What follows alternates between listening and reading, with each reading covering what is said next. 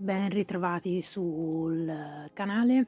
e mi scuso per l'assenza, ci sono stati più traslochi e se ne prevedono altri nel prossimo futuro, quindi sono stata presa da tante cose e mm, il negozio è scoppiato il Natale. Perdonerete quindi l'assenza. L'argomento di oggi è mm, leggermente all'apparenza potrebbe non entrarci niente con la tematica perché eh, in realtà mh, mm, ci sono delle sfaccettature abbastanza sottili che sembrano riguardare tutt'altro e invece sono affini alla percezione del tempo. Quindi il tema di oggi è il senso del tempo quando si hanno delle problematiche di intestino. Perché c'entra? Perché nel momento in cui abbiamo delle coliche, abbiamo un transito non proprio regolare o anche troppo accelerato o in conseguenza del fatto di avere stipsi, rallentamento, si mangiano certe cose, mm, tutto questo influisce sulla percezione del tempo, sulla percezione de, degli stimoli esterni, dei discorsi delle persone, della capacità d'attenzione e della lunghezza della capacità d'attenzione. Me ne rendo conto ora che l'intestino l'ho messo a posto, mm, diciamo, situazioni abbastanza gravi eh, a livello di malessere intestinale possono provocare dei mm, lunghissimi momenti di assenza, di trance,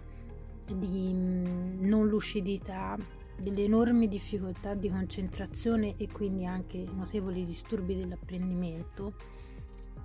questo già parlarne così mi fa soffrire perché purtroppo di questi piccoli inconvenienti se ne può soffrire già da bambini e quindi farei attenzione prima di classificare o di giudicare soprattutto figli se ne avete o nipoti eh, come fannulloni svogliati potrebbe anche esserci una componente dovuta appunto a un malfunzionamento intestinale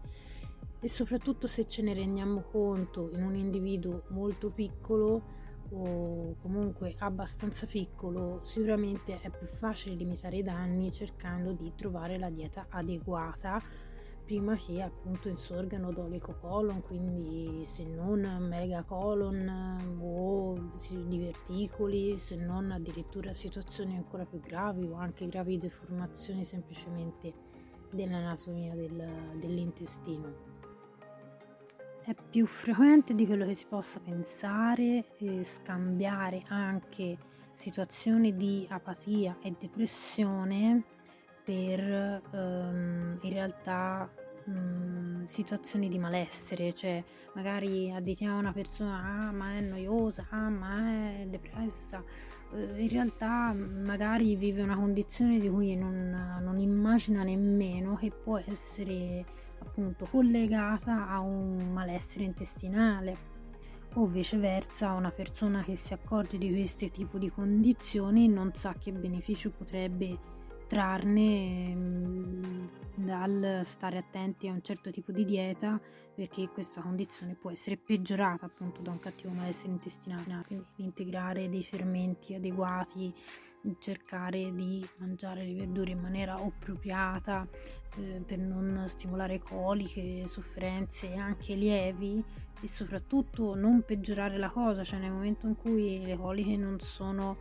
uscite, non, um, non abbiamo digerito bene un alimento, sentiamo dei fastidi, nel momento in cui si continua a mangiare qualcosa che potrebbe ulteriormente dare fastidio, mi verrebbe da dire di provare a focalizzare di più che cosa può aver provocato un fastidio alimentare perché incide molto di più sul nostro benessere mentale di quanto non si possa immaginare. Eh, fatevi supportare dai nutrizionisti, cercate di leggere il più possibile eh, inerente all'argomento e riascoltate invece i podcast precedenti che danno qualche eh, spunto in più anche sulle tecniche di cottura. Spero che sia utile parlare, sia stato utile parlare di questo argomento e alla prossima.